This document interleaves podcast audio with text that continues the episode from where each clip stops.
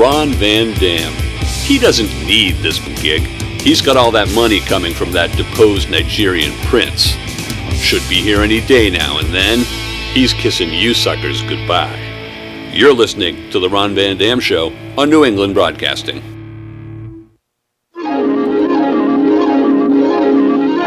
The following program is brought to you in living color. Good morning, good afternoon, good evening, good night. It's the Ron Van Dam Show. Okay, all right.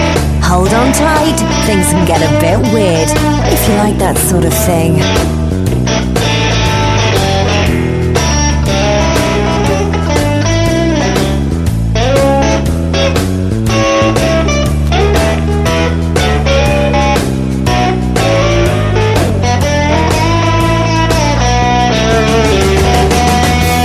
Welcome to the program. It is the Ron Van Dam Show. I'm part of this thing. My name is in the title, so it better be good.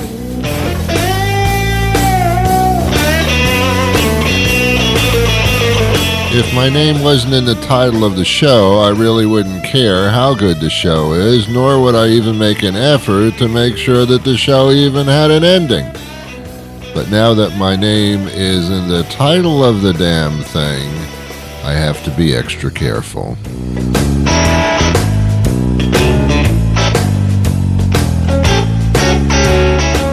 And as a listener to this show, you have to also be careful, which means you have to take responsibility for everything that I say. Whether you agree with me or not, it's still your fault.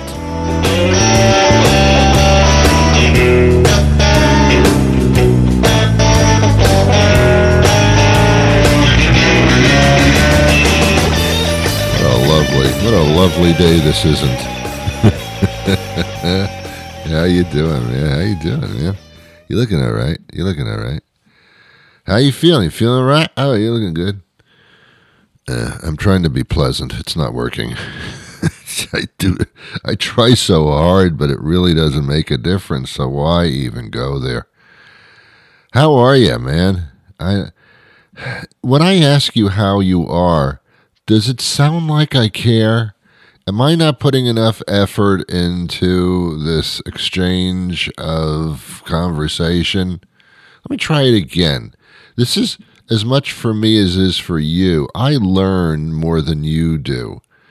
So let's try it again. I'm going to try to be affectionately caring about about you. Uh, It, it's not going to work out. That's I'm just telling you ahead of time. It's not going to work out. I'm working on it. Uh, let's okay. Let's start again. Let's start again. Hi, how are you? No, that doesn't work either. I was fine until I got to the word you, and then I just like lost it. All right, let me try it again. Um, yeah, let me, actually let me do the theme song again, and then make believe I, I'm really snappy and caring and lovely and engaging. Okay, let's try it again. Try it again. Good morning, good afternoon, Okay, so good far so evening, good. good night. It's the Ron Van Dam Show. Hello. Hold on tight, things can get a bit weird if you like that sort of thing. Hello. Oh my God. Hello. I am so happy to be with you. And how are how are you? Oh my God. How oh how are you? how are you? No, see, I can't do it. I just, I can't do it. I'm trying so hard. I'm being over theatrical. That's what it is. I'm trying too hard. Do you ever know somebody that needed to do something and then when they tried too hard to do it, they just screwed it up because they were trying so hard? That's, that's what happens. This isn't Christmas time, by the way, but I'm going to say a Christmassy kind of holiday thing right now, a Hanukkah kind of thing. Uh, I don't I don't know how to assemble things. I talk about this every holiday season, but it's not the holiday season. So why am I talking about it? I don't know. Get off my back, will you? It's stuff that I try hard to do, but I just can't do it, which seems to be the theme of the beginning of the show, and quickly will dwindle into a theme of nothing. I cannot assemble for shit. I'm sorry I said the word assemble. I can't do it. When instructions come with all these parts and screws and nuts and bolts and those little Allen wrenches, I don't know who Allen is, but I guess he spent his life making a little metal rod uh, for assembly of furniture and toys. Anyway, Alan, thanks a lot. There's Allen and there's Phillips. They both invented things uh, for assembly. Phillips, the Phillips screwdriver, the Phillips head screwdriver, I should say. I don't know if you know Philip or if you knew who he was. I don't think he's with us anymore. Uh, Phillips had a Phillips head, in, the top of his head, it was a it was a thing from birth. I don't know, maybe a birth canal deficiency. When he came out, there were grooves in the top of his head, and everybody said, "Philip, what's going on with the top of your head? Uh, you look like a screwdriver." And Philip got very depressed, and uh, he he turned it around. Man, I give Philip so much credit. He turned it around, and he took the uh, the impurities and the the odd shape of his head, and he turned it into an actual screwdriver. And he marketed it at, at Home Depot and Lowe's, and they bought it and put it on the shelves, and it became a thing. and, and uh, Bobby Flathead, Bobby Flathead, that was his name, Bobby Flathead not flathead, flathead. Uh, he invented the regular screwdriver, the flathead screwdriver. And you're saying, well, it was flathead, and how did it get to flathead? It just evolved that way because people didn't say, hey, give me the flathead screwdriver. They said, no, you mean flathead? All right, whatever. So there was a flathead, and then, uh, and then, uh, yeah, Philip came along with his Phillips head. And then Alan said, Hey, I want to get in on this. I'm doing the wrench. Alan, uh, what are you talking about? A wrench? A wrench is like a big thing that looks like pliers and stuff, and it's got a little wheel on it, and you can adjust the head. And Alan said, I'm not doing that, man. I'm not doing that. Here's what I'm doing I'm taking a piece of iron, and I'm just going to put some grooves in it, and I'm just going to sell it as a stick. What are you, crazy? What are you, sick, Alan? No, I think I'm a genius. And it worked. Alan did actually do that. I just don't know if the Allen wrench is spelled A L L E N or A L L A N. I don't know which it is, and nobody cares. But uh, I am horrible at assembling stuff. It doesn't have to be furniture, it can be anything. It can be anything. I cannot, I don't go to the IKEA store. Yes, I am scared of it because uh, uh, I, I will never get out of it. You cannot exit the IKEA store. There are, the exit doors only lead to another uh, room. Uh, it's, it's an escape room hell, that place. But everything there you have to assemble. I bought a light bulb uh, last year from IKEA. And uh, when I got home, I thought, okay, I'll screw it into the socket. No, you have to assemble the light bulb yourself. I don't know how to do that. There were instructions. I said, screw this. I'm not doing this. I can just go to another store and buy a light bulb and screw it in. Why the hell am I assembling one? So every holiday season, there's something that has to be assembled, like yeah, like furniture or chair or something like that. And I am just so bad at it. I just I cannot follow instructions. I did not do well in school because uh, teachers would stand in front of the classroom and say, and say "These are the instructions uh, to, for the test," and I would just blank out. I would go. I would just. My head would just go to a waterfall scene. Um, I could not focus on anybody giving me instructions. All right, here's what you do. Uh, welcome to the uh, motor vehicle department, the registry of motor vehicles, sir uh, all right, here are the instructions. Go to this counter over here and then get a ticket and then fill out this form and then sit over here. I can't, I, you said so much. I can't. I, do you have an Allen wrench, Allen? No, this is the registry of motor vehicles. We don't have Allen wrenches. Well, these are my instructions. No, no, no, no. I remember when I uh, I was younger, you know, I got my learner's permit. I got a permit to learn. They never say a, a, driver's permit, they say a learner's permit. I don't understand the difference, but I think I do. and I would get in the car with the drive. My my parents didn't teach me how to drive because they put a lot of value on their own lives, and they wanted to live past uh, their their middle ages. So um, they didn't teach me how to drive. So they hired uh, some poor schmuck. That was actually his last name. He was from India. It was Sahib Pushmuck. And he taught me how to drive. It was a driving school. It was Pushmuck's driving school.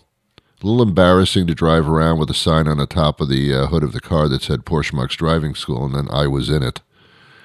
But I would sit there, and uh, Pushmuck sat, sat next to me, and uh, he gave me instructions. He says, "Now you put the key in the ignition." We had keys back then, by the way. you had keys in a car? That's so antiquated. Oh, shut up.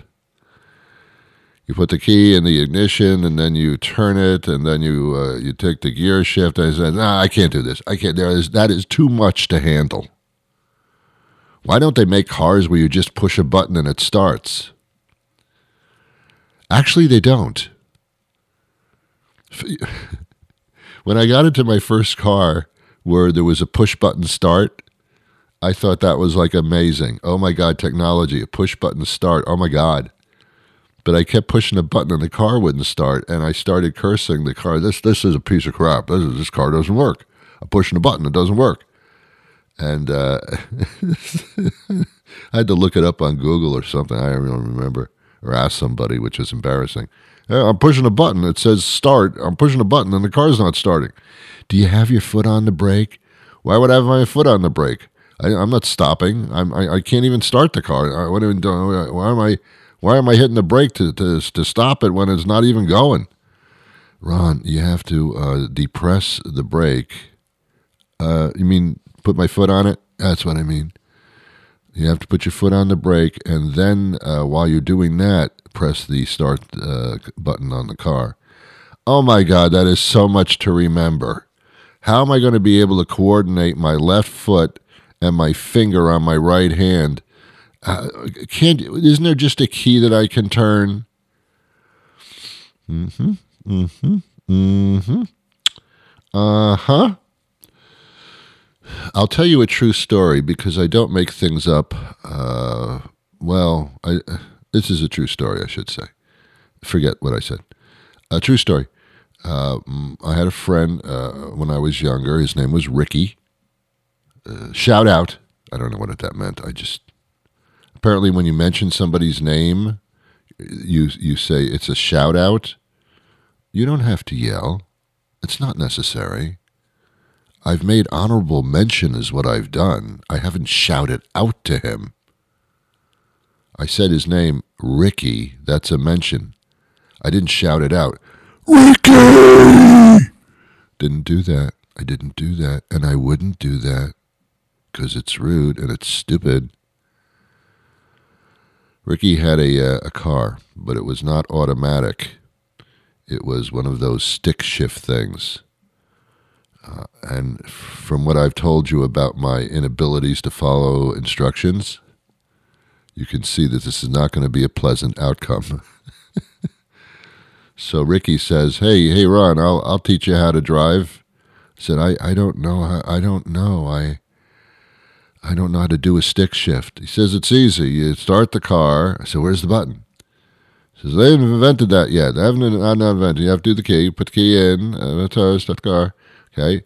Uh, and now you've uh, you put it in drive, and uh, you have to move the stick shift, and it was like a jigsaw puzzle, like like some type of Mario uh, uh, in a video game. Like you got to go around the corner and then make a left and right, and it was and, and it was ridiculous. Here it was it was a stick shift.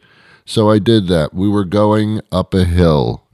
Here we go. Here's the story. Going up a hill, and Ricky says, "Now shift it into uh, second or third. I don't even remember." And I moved the jigsaw handle, and um, the car like made a real big grinding sound, like um, like it was dying. It grinded like a meat grinder, like a like a buzz saw, like a like a like a like a uh, uh, it was awful. I, f- I, f- I ruined I, I didn't fuck I ruined his his gear shift thing and the car wouldn't move. And I don't really remember what happened after that. Ricky was still my friend but I think he wanted to get back at me for the rest of his life for ruining his first car. And I kept saying look I don't know what I'm doing. I can't follow instructions. But I, I messed up his car yeah. And when you're a kid, you don't say, well, I'll pay for it. You, can't pay for anything. You don't have any money. We remained uh, good friends uh, for a little while longer. Shout out to you. Shout out, Ricky. I'm shouting out to you.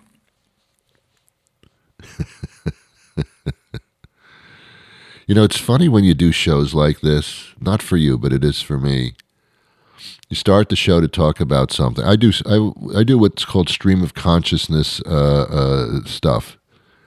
I I know what I'm what's the general subject matter of what I want to talk about at the beginning of the show, but I, I write nothing down. I have nothing planned, and I know what you're saying. I know, Ron. It's obvious, but that's how I do this. I have nothing planned. Literally, no notes, nothing. I am on a high wire without a net. Nanette could not make it today. She's busy. Uh, so I don't know where I'm going to end up or what stories I'm going to tell. And sometimes these flashbacks come back from uh, my childhood or from earlier in life. And and all of a sudden, I say to myself as I'm relaying them to you, "Oh my God, I'm remembering this all of a sudden. I I I, I didn't I didn't think about this, but there it was. That happened earlier in my life. Did that ever happen to you? No? Can't you give me that at least? Like, can't you just say, yes, that happens to me too? Just to just to be nice, like we've got something in common, even though it's not the case. Can't you just say that? Apparently not. My guest is going to join us momentarily. This has nothing to do with uh, my guest. My guest is going to talk about uh, your brain in a very nice way. He says you don't have to pop pills or do all these kinds of things. There's natural ways to make your brain healthy so that it doesn't deteriorate. Uh, we all have this. Here, here's here's my measure of of how your brain is working. When you're younger, like 20 years old or something, and you walk into a room and you say, "Oh, now why did I come in here?" That's just humorous. You know, that's like a, ah, why did I come in here? I can't remember. Nobody cares. You don't even care. When you're a senior or older in life and you walk into a room and you say, oh, now why did I come in here? Then it's a whole different ball game. All of a sudden, that's a concern.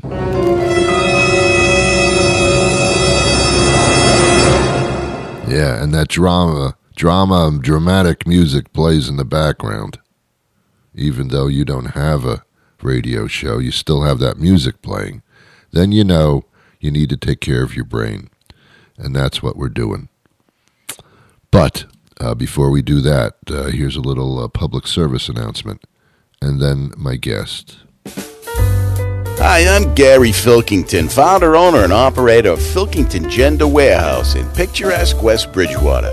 We've got genders for all occasions here for sale, lease, or hourly rental.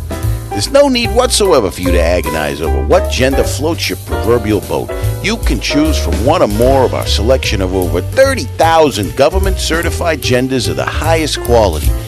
Come on in and talk to one of our qualified gender specialists, or feel free to browse around in our vast three story gender showroom. Whether you're a boy or a girl or a genuflecting peach pit or whatever, you're guaranteed to find a gender that'll show the world you're something special. And while you're here, if you gotta use the can, it's open season, baby. Go wherever your spirit takes you. Filkington Gender Warehouse is open weekdays till 8 p.m. until 2 a.m. on Saturday for your late night gender action.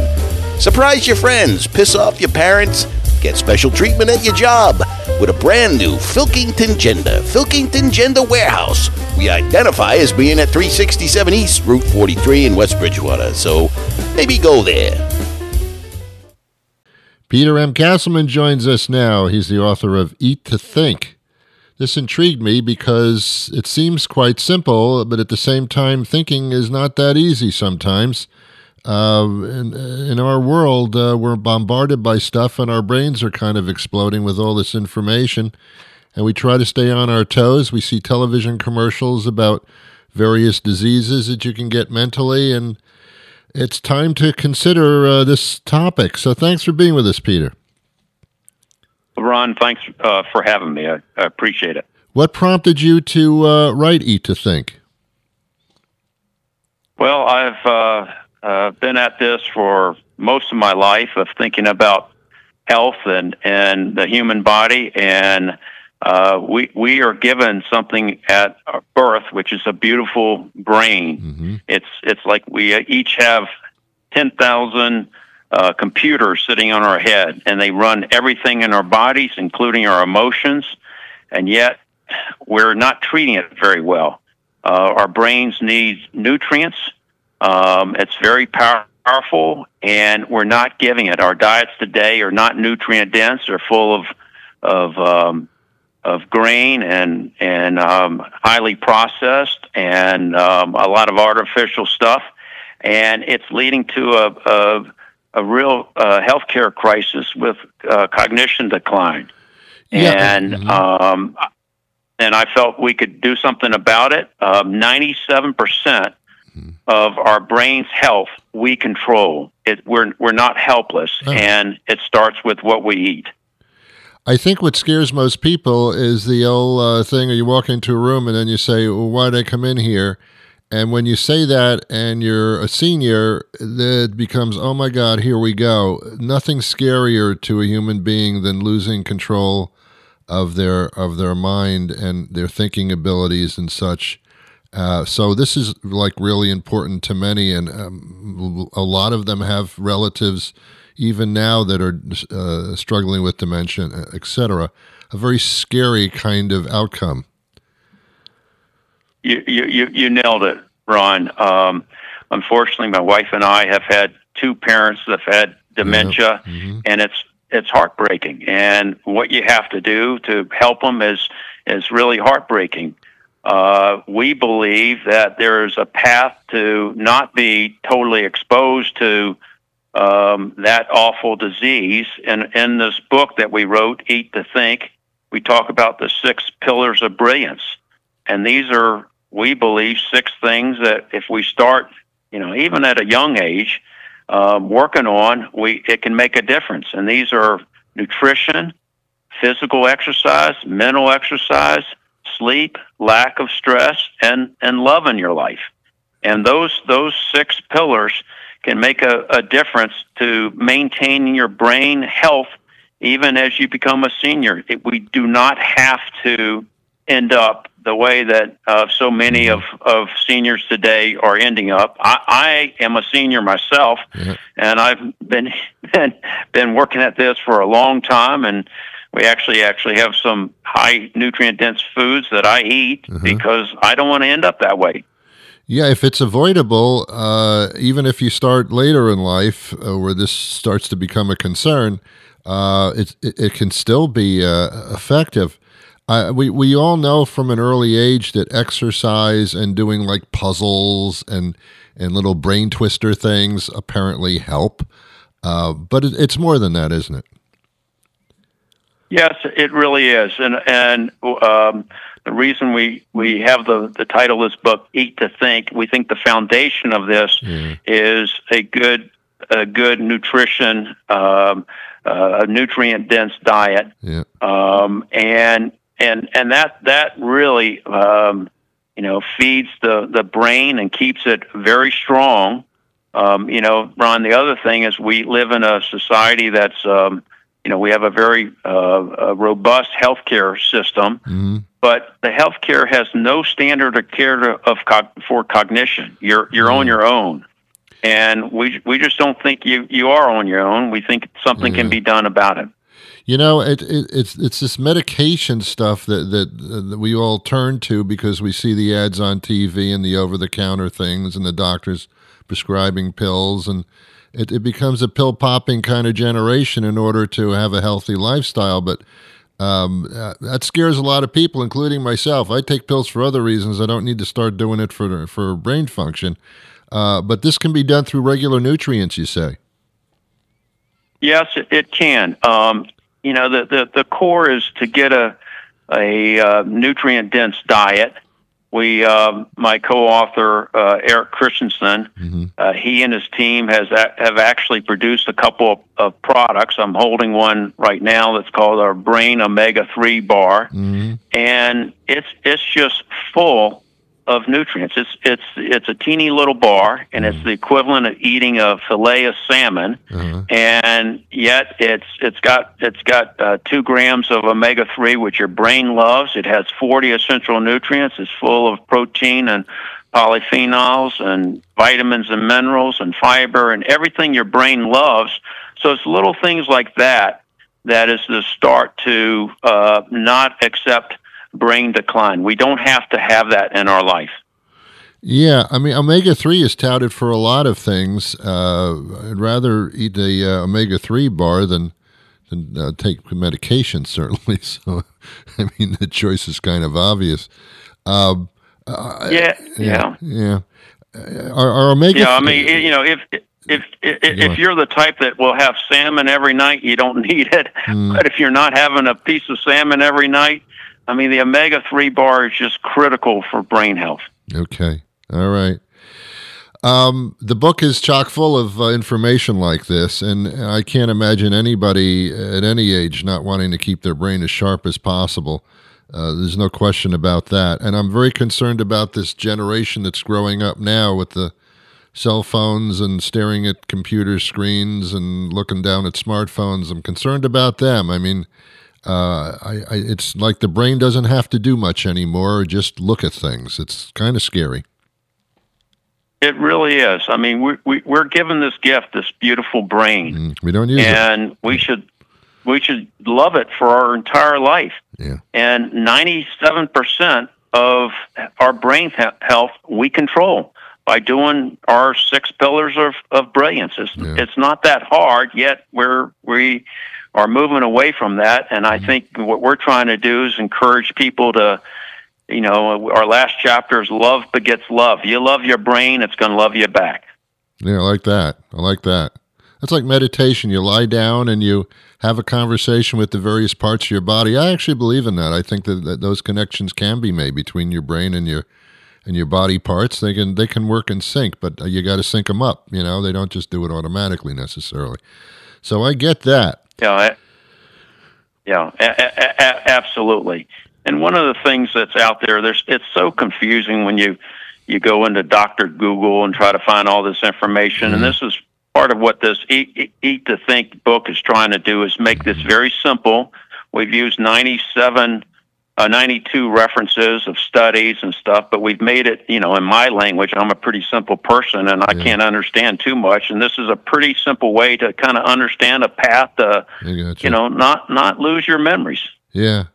Uh, it makes sense. I mean, you know, you can't drink, uh, uh, you know, have uh, 50 hamburgers at McDonald's and then, but have Diet Coke. So now I'm okay. You know, it, doesn't yeah, work yeah. like that. Okay. Yeah, but uh, but but uh, uh, one, one other last point, uh, Ron, yeah. is that uh, you, you don't have to sacrifice. You just have to to uh, to slightly change to yeah. get more nutrient dense stuff in your diet. You can still love life, love food, enjoy. This is not a don't do stuff. This is a go do stuff. So this is a okay. very important piece of of life. All right. Uh, it's Eat to Think, and I believe it's eattothink.com. Is that right? Absolutely. Go there. We'll give you a free download of the, of the book. We'll actually send you a couple oh. of our products. Oh. And we're, um, we're, we, we, we, we want to make a difference. Um, you know, as I said, I'm a senior and I hope uh, I'm a I'm a young senior, but I'm yeah. still a senior. I hope I, I, hope to be here a long time, and I hope the next generation will be too. And we hope to help everyone that's uh, concerned about cognition. Very cool, and we all are. Uh, and you know, again, w- when you have family members and friends that start going through this, you all of a sudden wake up. But let's not do it when it's too late. Uh, yeah. Uh, it's a pleasure speaking to you. He's Peter Castleman. It, it's Eat to Think is the name of the book. Eat2think.com is where you go to get the information. Um, and I thank you for doing this, actually, uh, Peter. You're doing a lot of good for a lot of people. Well, thank you, Ron. We um, it's a labor of love. It's something that's near to our heart, but it's also, I think, something that uh, applies to to everyone that really cares about themselves and their loved ones.